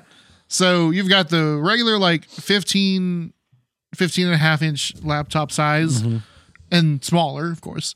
And then you got a 17 inch laptop size, which That's a backpack that I carry. there you go. I've got three of them now, I think. or maybe four. Uh, so I'm looking on Amazon and I'm like, oh great, this this one is is on sale. Let me uh just get that. Okay, uh scroll down. Okay. Oh, it's on it's on the 15. Let me click on the 17. Uh $23 just turned into $69.99 Yeah. Because only the blue They're really shafting us. 15 inch model is on sale. They really hate the big boys, Tim. Uh huh. Yeah. And I'm tired of the. Uh, yeah, yeah, one listing It, sh- it shows the lowest possible price. on on all possible combinations. You can have 12 sizes and 13 colors. Yep. One of them is going to be three dollars, but it's extra extra small, bright pink. Yeah, I'm sure. No, it'd be it would be the opposite of that because an extra extra small bright pink would be something the girl would want. It would be like extra extra small neon green with orange stripes, something that really no one wants. And I Sure. almost feel that that's like the Chinese overlords that uh, run that stock Amazon. They do that on purpose. Like they Yeah. go in and they're like, "All right, we have backpacks, or we have Make something really fucking ugly in a size no one has. we'll have one of them cheap. yeah we'll have one of them in stock so and we'll take a loss on that one and then we'll just list everything in one big listing Uh huh. and boom suddenly we have people shopping for something like oh short by price lowest first oh, cool backpacks three dollars oh no, none of the ones that anybody actually wants are three dollars Yeah, ho- they're hoping that you click on the color and size you want and immediately immediately click the uh, buy with one click button. Yeah. They they sometimes some of the listings, I don't know if it has it on the search results, but once you're in the listing, it'll say like three dollars to sixty dollars, and then you have to once you click Sometimes, your yeah, options, it'll yeah. repopulate. But sometimes it's not until you open up the options and start scrolling through, you see that every single one of those is a different price for whatever reason. It was like that when I bought the gaming chair. I'd go find gaming chairs and be like, this this gaming chair, you know, a hundred bucks. Uh or maybe it had starting at underneath there and it's like this has has you know massaging things and all these different features and then you click on it and it's like oh the base model's 100 bucks if you want the one with the footrest that's 150 bucks you want the one with the the uh, massaging cushion that's 200 bucks if you want the one that has like the high back and can lean back further it's just Or or oh, oh this one's forty percent off. Oh, it's the it's the Overwatch edition. Yeah. yeah, and that's it'd be like, okay, the the plain black one is is two hundred dollars, the blue one is hundred eighty dollars, the red one is hundred eighty dollars, and the pink and white one is hundred sixty dollars. Yes. It's like, eh, yeah, I don't really not really worth the pink and white one. An all white one would be fine. A black and red one. I don't really care about the color. I don't want the specifically want the black one. Yeah. But I don't really think I want a pink and white one. It's And and on mobile, it's even it's even odder. Their the mobile app is just garbage. It's worthless. Plus, you can't use any of the browser extensions that like cross compare the item you're looking at. no, because you hit it, you hit an Amazon link in your browser, it automatically opens the app. yeah, does it? Honey does that where it'll be like, oh yeah, this same item if you buy it from a different seller, it's three ninety nine shipping, but it ends up being two dollars less expensive than Yeah. i- if you buy the Prime one. Like, okay, cool, let's do that, honey. Thanks, I appreciate it. Or it'll say, uh, it'll do price alerts where it's like, yeah, the, this item has changed price three times in the last two weeks, and it's right now at its current highest. Like, okay, well, let me stand by on this and see Yeah. if it goes down. I there's got to be. I'm sure somewhere there's like a, a consumer protection act that Oh yeah, oh of course. requires uh, clear and fair pricing, and I'm sure they're like just skirting the just skirting because it's the not edge. just Amazon. I recall like uh being a kid and you know being around Christmas time, you know, around think probably around Thanksgiving. Uh, you know, and I'd be in my grandparents' house, and they lived like up on a mountain, so you have to like go into town to get stuff. yeah. Uh, but they enjoyed taking the kids, you know, to Black Friday or maybe like the day after Black Friday, we'd go and, um, and get you know like a early early Christmas present or something. And you know one you know back then you know like I guess it's probably not as common now, but you know we'd get the big the big mailers right. Get the Oh, big the mailer big catalog. for Yeah, yeah. Walmart or you know whatever it was, and you know like especially my favorite store that uh, Is now defunct. Toys R Us. No, it, it, it is now defunct, but we never had one here in town. I can't even remember the Hastings? it. It was Hastings, fucking Hastings. I loved it. That was one of the main reasons I loved going to visit uh, visit them was because they had Hastings. I loved Hastings. Yeah, they had Hastings in Bartlesville and Hastings. We had Hastings in Norman and Oklahoma City. It was Oh great. yeah. I loved that place. Um, and so you'd get I'd get this mailer for Hastings, and you know me, me and my brother would you know go through it, and of course you know that front front page it's like we've got uh Steals of deals. yeah, and then it's like DVDs ninety nine cents So, select titles. select titles. Yeah, and it, it would be the four that were pictured right there. And it would be like, uh, Barney's Extreme Adventure. yeah, of course. The and, '90s skateboard skateboarding video with Barney. Yeah. And then it would show a stack of like Xbox games, right? It, clearly just a picture of a stack of them. Yeah. Uh, and then it would be like Xbox and P- PS3 titles from four ninety nine. Like, holy shit, I can get a whole game for five bucks. I gotta go go It's down. the Batman see, Begins see what video they is. And then of course you once you flip into it, you'll find oh here's the page with all the Xbox games. Here's the 499 games. It's like three select titles, and it's like baseball from five years ago, a kids game, and uh Project Gotham Racing that came with the Xbox. yeah, exactly. Uh, it's like oh those are the three that are 499. So we can say we have games from 499 and up, Yeah. right? Uh, Yeah, they uh, retail stuff has always been like how they trick your brain. There's, I remember working in retail. It was all about end caps. Yep. Like, yeah, we got to have our end caps, and you know there has to be stuff that catches people's eyes, and they're Yes. gonna go down this aisle. Like, I don't think you understand. You work at a Walmart. People know where the aisles are. They know what's down the aisle. They're here for a thing. Now, sure, you might walk past an end cap and go, maybe I do need a package of Oreos or like salsa cups or whatever stupid shits on the end cap. But no one is like walking through Walmart and they see an end cap. What? they got tortilla chips on sale. Better figure out what's down this aisle. Seasonings and flour. I gotta buy a bunch of that shit.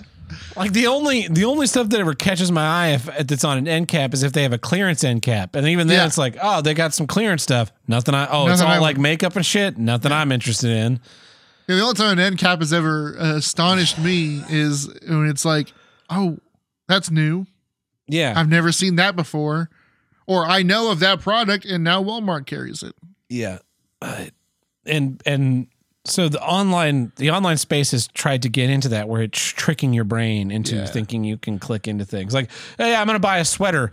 Oh, that's a nice looking sweater. Uh, starting at ten ninety nine. Like that's a great price. Let me click into it. Like, oh, the child size is ten ninety nine. That makes a lot of sense. The adult size is forty dollars. I don't think I need a sweater that much. Like, I I think that it's because uh, there's I, there was a study recently. It was like uh, people with autism can't fall for propaganda Oh, huh. because our brains don't process data in the same way that normal people's brains do. So when we get when you when a person who's autistic gets bombarded with propaganda and sales ads, it, ha- it has the opposite triggering effect. And I think that's why I have no ability to like be swayed by advertising or coupons. Yeah. Like, I buy the same thing that I buy because it works, Yes. not because uh, no amount no amount of advertisement is going to make me buy a laundry detergent other than all free and clear. And in fact, yeah, yeah, no, it totally makes sense. And in fact, if you get bo- you getting bombarded by Tide advertisements over and over and over, will be make you be like, well, I'm never fucking buying Tide. Yeah. And yeah, like the so the last time I bought I usually buy Downy free and clear. Last time I bought fabric softener, I bought regular Downy. But that was only because I needed fabric softener And that's all and they were out of regular. Yeah. And the other, only other option are they're like un unbelie- uh, explendables or whatever their fucking thing is that is just like packed with scent. the reason why I buy free and clear is, you know, because I don't want to smell like Gain. yeah, I, oh, it's it's those bead things that you pour, right? It's the the beaded ones. I remember seeing the commercial and being like, "Your shirt will smell like this for the next ninety days after wash." Yeah, you'll open up your closet and it'll be an overpowering stench. that's the other thing is on the commercial they show them like it's a it's a bottle that's maybe thirty two ounce bottle and they're just dumping, Dumping, that fucking yep. thing into the washing machine like there's no tomorrow. like, and I'm sure the actual usage is like three pellets, no more than three pellets, and you will literally die. I don't want any of that. I just want my simple things. I Now that I think about it, like st- I mean, retail has been doing this forever. You, you, mean, you know the whole the old thing about like why the milk is in the back of the store. Yeah, because you have right? to you have to walk past everything, Yeah. and why the fruits and vegetables are right there inside Yeah. the door, and so they're do they're putting that in. They're trying to translate that in the online space and doing things like saying, "Oh yeah, yeah, this thing is four ninety nine. Oh, it's four ninety nine a piece if you buy a six pack. Yes. Uh, that's not really four ninety nine. That's thirty dollars. but they they get to skirt it, and so they make it happen, and it's Or Amazon with their lightning deals, like Oh God, I love I love scrolling through the lightning deals. Only I don't think I've bought a lightning deal in like ten years. Yeah, yeah. Just to look at all the worthless shit. Because lightning deals used to be, it would be like an incredible savings on something, and Yeah. it would be an incredible savings for four hours or even Yes. less, and there'd be the limited quality and all that.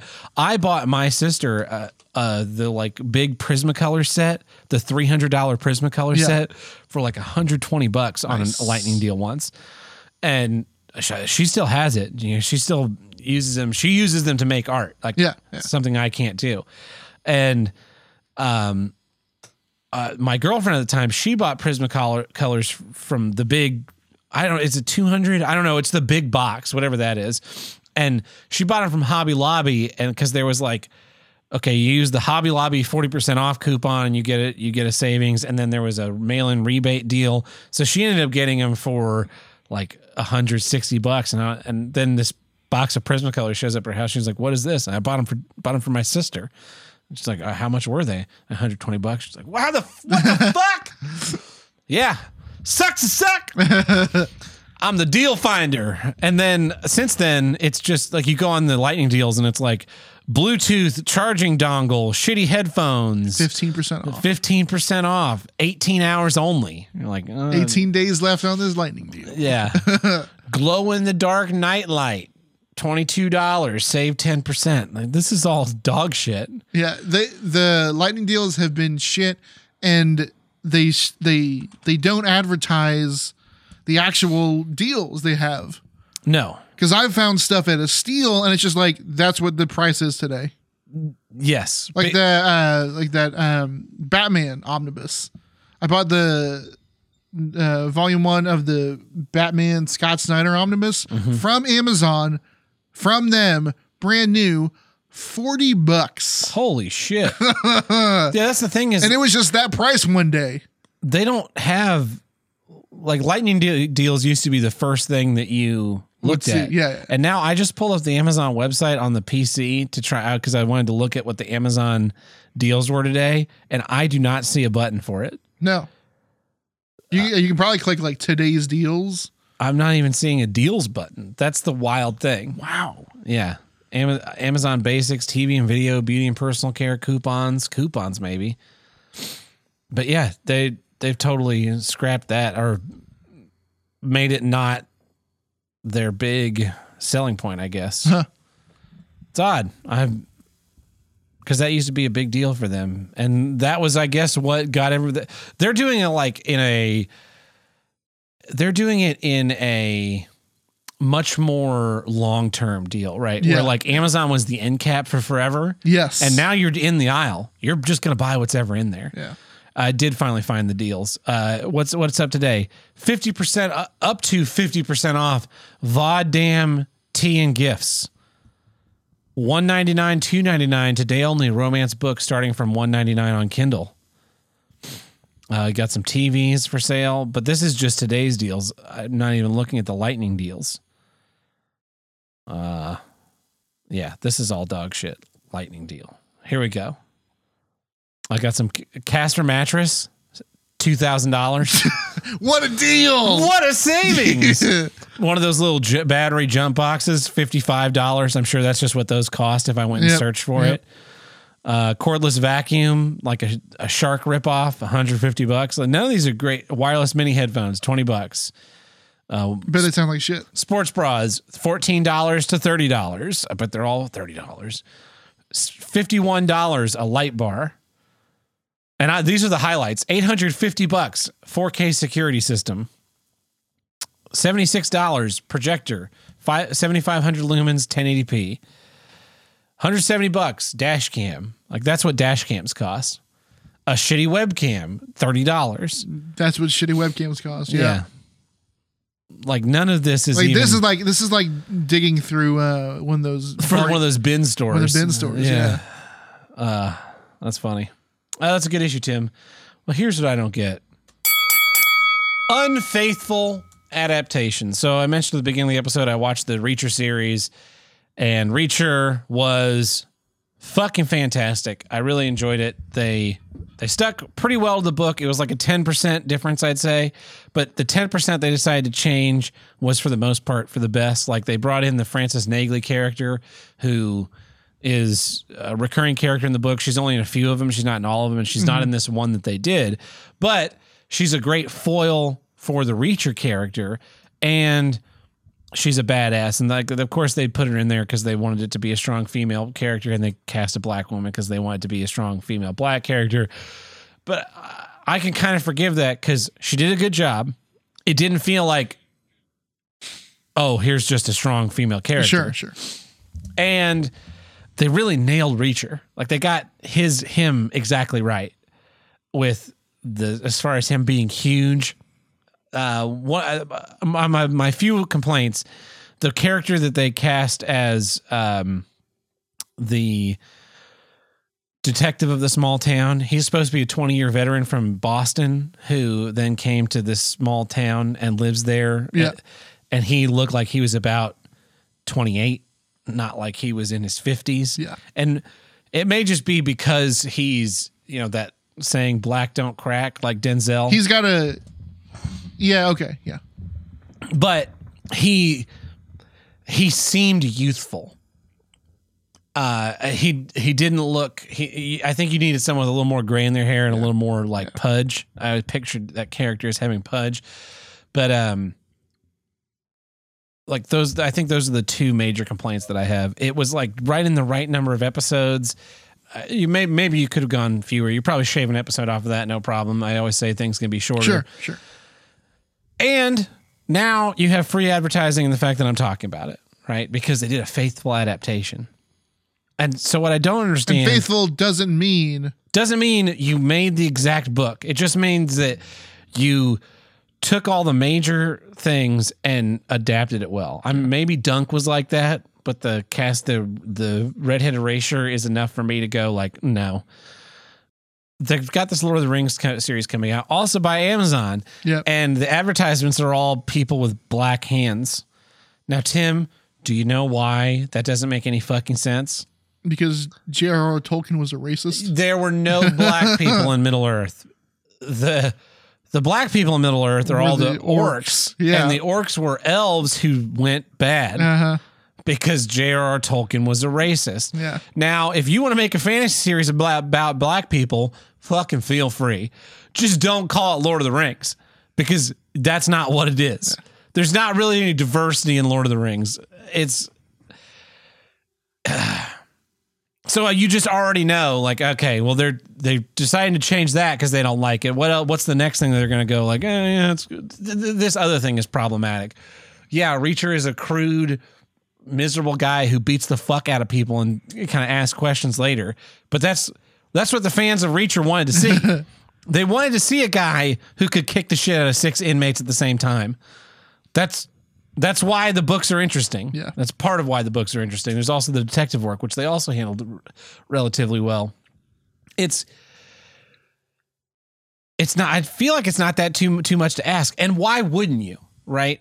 If Yeah. you're making you're making something you're making a Reacher series, for example, uh, your core audience are people who like the series already. Yeah. Now you also want to try and get new viewers, so you do things to hype it up, like playing ads on every fucking YouTube, every Amazon Prime show that anyone tries to watch, or YouTube, or wherever ever else. It's just burying it in.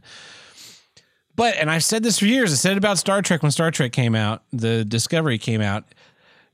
Fans of a property are going to talk about the property. I finished Reacher, and the next day I talked about it for a good probably two hours to to you to other people talking about TV shows. When TV shows came up, I said, even fucking yesterday, Yeah. stand on the dock talking to someone, and he's like, "Oh, I've been watching this show." I said, "You know what show I watched recently that's great? Reacher. Check it out." One more person watched the show because I was I said something. One more one I probably got a bunch of people not to watch Star Trek Discovery because you didn't do it well. your core fans are your evangelists. They're people that are going to say something to it. So you need to make something that will please them and attract new audiences. This Reacher, they start with the first book. Like you can just hop right in. You don't need to know anything about this character to watch this movie Yeah. or to watch this TV show. You can just turn it on and be like, wow, this guy's kind of a badass and a detective. He's a badass detective. He's a former army badass detective. Okay, let me check it out. If it's it's in a style that people like, which mm-hmm. is eh, John Wick, the John Wick esque, you know, lone Ronin wandering around, writing what's what once went wrong, Quantum Leap, Kung Fu, The Incredible Hulk. Like, Yeah. it's a format that works. We've seen it happen again and again and again. So why not? Why would you try and do something different? They didn't, and I, that's why it's being successful. They're going to do this with Lord of the Rings and all the Lord of the Rings. I'm not even like a Lord of the Rings fan. Me either. I watched the I movies. I read the books. They were fine. I really I don't have an interest in ever watching them again because they're so long. They're so long. Uh, Game of Thrones. Fucking, I watched the first season of Game of Thrones. It fucking sucked. holy shit, does that show suck? But I watched it because people were were hyped it up so much that it's like I like enough of these things that are in there. Yeah. It sounds interesting enough. I'll check it out. I checked it out. Didn't really care for it. Didn't watch it again. But you got well, I mean, I watched someone's I borrowed someone's DVDs, but you got someone to check it out because your fans were so into it. And then of course they ran season eight or nine, seven The last one, Whatever the last one yeah, was. yeah, into the ground and all the fans were like the, this series ended terribly. It's bad. Don't watch it. And like they totally turned turned against the people who had been raving about the show for years people who had got into it because they read the books and liked it people who watched the show and liked it so they read the books and they're like and so it makes me wonder when martin george martin Yeah. he when he makes uh the final book or whatever however many books he has left uh, is that one going to be kind of just a blip because the series has wrapped up and all of that uh what's the word all of that push hype. hype yeah, Yeah. is is kind of out the window and so you'll have the people the like the very very deep core of the fan base go like okay i'll read it just to see how it ends but so many people what's that one in name in the name of the wind Yeah, yeah. yeah uh he still hasn't released the third book Yeah. of yet probably because he can't figure out an ending like i i just assume it's hard to end a, a long form story like that But don't end it. well, that's also an option. And and so they're making it into a series, right? On Netflix or something, Uh, it's been through a couple of different. going through developments. Like the fans of that are going to say, "Hey, yeah, you should check out this show." Cuz it's also when you adapt something, I don't sometimes I don't think things should be adapted because things work in the medium that they're in. But when you do adapt something, what you're trying to do is I think in my mind, you're trying to make make it accessible for a you're trying to make it accessible for an audience mm-hmm. that Is wider than no it, that consumes a different type of media yes. so yes, like a, I just yeah. comic book movie comic book fans love comic books they also go see comic book movies mm-hmm. but people who aren't fans of comic books will see comic, Comic book movies. because they're they're movie fans Yeah. so And then even outside of that, people that just and then you take then you take a comic book you know m- movie and you turn it into a TV series and you have you have t- people who are TV fans people who are movie Uh-huh. fans that don't like as much like I don't like TV shows but I do like movies because they're nice and, and can, encapsulated and they can be finished that way the need to change things when you adapt it I think only to do it unfaithfully only ruins your product. Like, yeah, you can make changes, you, but the broad strokes need to be there. yes. Like uh, Age of Ultron, the Avengers movie, Uh-huh. right? They hadn't introduced Hank Pym, who helped create Ultron Yeah. with Tony Stark. So they kind of had to change the way the around the way it worked, but in broad strokes, it was there. Like Tony Stark creates this robot AI who then becomes sentient, decides to try and destroy the world, Yeah, yeah. and all the details in there get filled in as they as they go. Whereas something like Ragnarok, they made Ragnarok Planet Hulk, and they diminished the Thor in his own movie. Yeah. And that's why I don't really care for Thor Ragnarok. Yeah. Uh, because instead of just making a Planet Hulk movie where Thor shows up and they go do a thing, they like took the Ragnar, they just took the name and they took the end, and they were like, "All right, now we're gonna make Planet Hulk and just um, kind of uh, band aid tape this shit together." Yeah, it, the, and then but like it also doesn't have the consequences or it doesn't have the consequences of Planet Hulk that Planet Hulk did in the comic. Yeah. Because Planet Hulk in the comics leads directly into World War Hulk, where Hulk tries to kill the Earth. Yes. Because you you sent me to space, uh, not of And my own, I not a of my family. own. You fuckers sent me to space, not of my own accord, and I was pissed off. But then I landed on this planet. And I got I made some friends and I found a wife and we had a kid and then you fuckers killed them. I'm gonna fucking kill all of you. Yeah. So they they kind of ruin both things Yeah. in one movie. because that because like that that doesn't that stuff never paid out. And then like Planet Hulk was still too much. It wasn't Planet. They didn't turn Planet Hulk into Planet Thor. No. They threw Thor into Planet Hulk and called it Thor. Yes. Yeah. uh, it's I just I just want things to be. It's like when they do when they do late in life Yeah. sequels, Yeah. and they kind of change the rules of the world. That's why I don't like Yeah. the Star Trek show because they made it dark and they changed the the types of Mm-hmm. things that the they changed what the the series is about Yeah. and it's not faithful to the the original vision. It's not even faithful to like the themes of the original vision. it's just a space action show. Yeah. And that's not what the show ever was, is what the movies were. And that's why a lot of people don't like specifically the TNG movies. It you need to be when you're adapting something, you need to have two people, I think. You need to have someone who like idolizes the the content and you need to have someone who is familiar with it and likes it but is mm, willing to yeah. make like hard decisions. And so you can have those conversations with someone says like we, we absolutely can't have batman killing someone. Like that is a hard fast rule of batman. And someone being like well does batman have to wear this blue and gray suit? Can we not put him in all black? I guess yeah we could put him in all black if we let him right? You know and be able to make that compromise so that you create you create film is a synthesis. It's not just one vision. Yeah. it's you have directors and they're relying on the cinematographer to frame it in a nice way. And then those two are relying on an editor to take what they shot and make it work. Mm-hmm. And the director's also relying on the actors to make an interpretation of the character. And the characters is relying on the director to give when he gives these different takes that it's put together in a way that makes a cohesive thing and all of those parts you know come together. And the sound designer creating the foley and the music composer or director cr- creating the the sound all of that builds together into this thing that then we consume and go ah i like this. And you have to trust in that creative group working together and things being good. When you do an adaptation like a big part of that scoop into the pot has to be respect for the source material. And that's why that's why like the the one with Tom Cruise it's a it's an okay movie but I never talked about it. No. Yeah. like I watched it. I I, I saw the trailers to the movie. It looked kind of neat.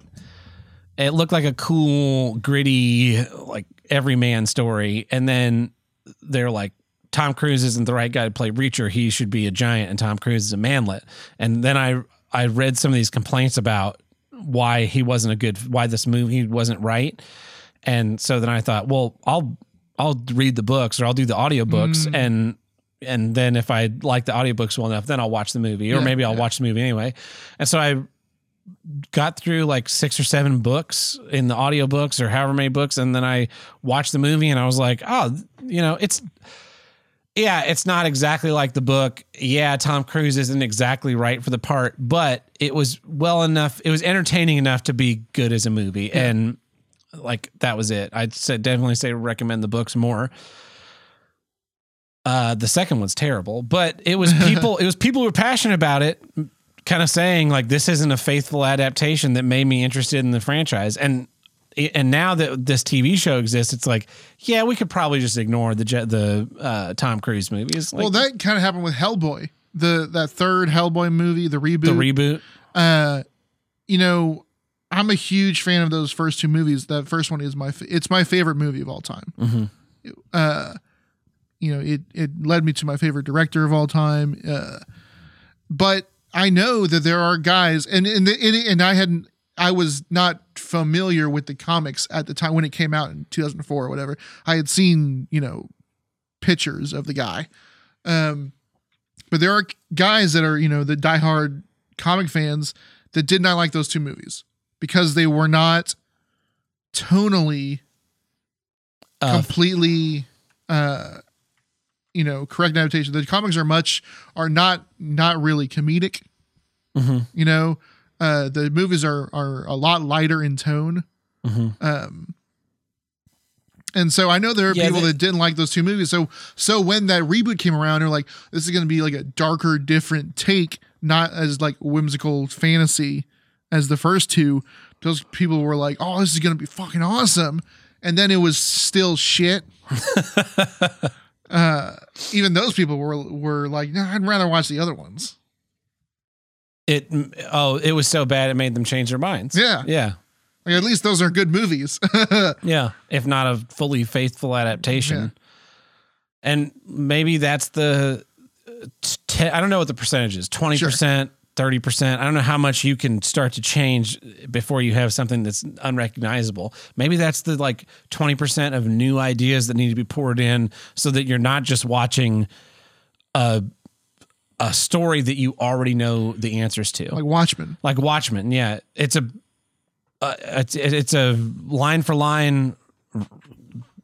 I mean, Translation. almost it's line for line, like almost shot for shot. Like there's some good cinematography in there, but you know a lot of it is really just recreating the same thing, Yeah, which is like why like I think that like when you when like when you're in movies remake like shot for shot remakes like what's the point yeah, a shot for shot remake like of the movie? the Psycho one with Vince with, Vin- Vaughn. with Vince Vaughn yeah, they just reshot Alfred Hitchcock's Psycho with no nothing added to it. Yeah. it's like I could just watch the original and actually get the vision versus this. Um, it's almost an impression.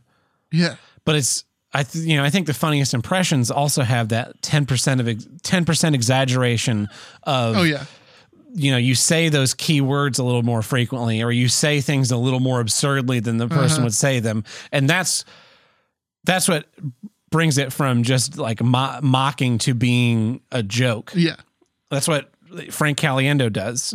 you know, love him or hate him, his impressions are just a little bit more silly than what Yeah. the actual person's doing, and I it's that's the entertainment value. Because if I if I wanted to just watch George Bush give a speech, I just watch George Bush give a speech. What I want to see is Will Ferrell as George Bush giving a speech where he messes up a few more extra words and he you know dismisses questions a little Yes. more entertain a little more entertainment. Uh, uh, maybe maybe I'm wrong, but I think that I'm right because every time that there's like an unfaithful adaptation of something or th- these requels and reboots, they none of them go anywhere because nobody wants to see them. People want to see, you know, people want to see Dunk and Yeah. tell me that it's great, and because they finally did Dune right, like yeah, Dune kind of sucks though. anyway, well, that's my uh, that's my second issue this week, and that wraps us up for this week's episode. Here's what I'll get. So until next time, I'm Tab Bird. I'm Tim the Handle Breaker Catch you guys next week. see ya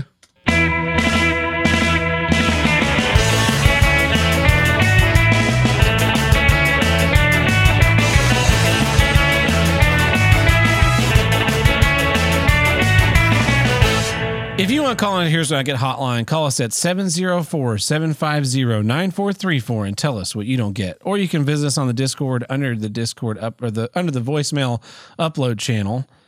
We've got one voicemail here. Hey guys, it's Johnny Love Flat Woman. Uh, here's what I don't get: phone volume control.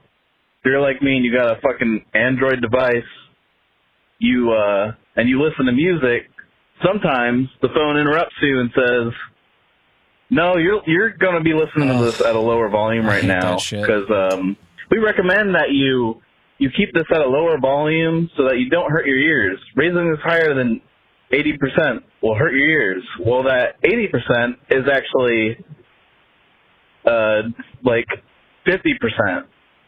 See, the entire bar, 80% of it is 0 to 10. The rest of it is the last 90%. So to actually listen to what I want to hear, I have to crank it up to the top part of the volume. So every time you do that, I can't hear shit. Fix your fucking phone. My first phone that did this was my old Samsung phone, Mm. and it was the worst. It's gotten a lot better now because it only does it with wired headphones. yeah but it was the worst because it was like the last quarter inch of bar and that was all the volume that you actually needed anything below that bar was n- nearly inaudible and and what the range you were working inside of that was like Yeah, where you wanted to listen that's because sound is exponential, logarithmic. logarithmic. That's what. That's Yeah. logarithmic. So it was annoying because every time you'd unplug or plug it, unplug the headphones, it was a total reset, and you had to go hit the button. And I, th- but it would do it with my Bluetooth in my car. It would do it with Bluetooth headphones. It was there was no way to get around this stupid little alert. So you get in the car, it would turn the volume all the way back down to connect to the radio, then I'd have to reach over and turn it back up to the full volume because I'm using the car's volume knob Yes. to control the sound, just like I'm using my Bluetooth headphones headphone button to control the volume.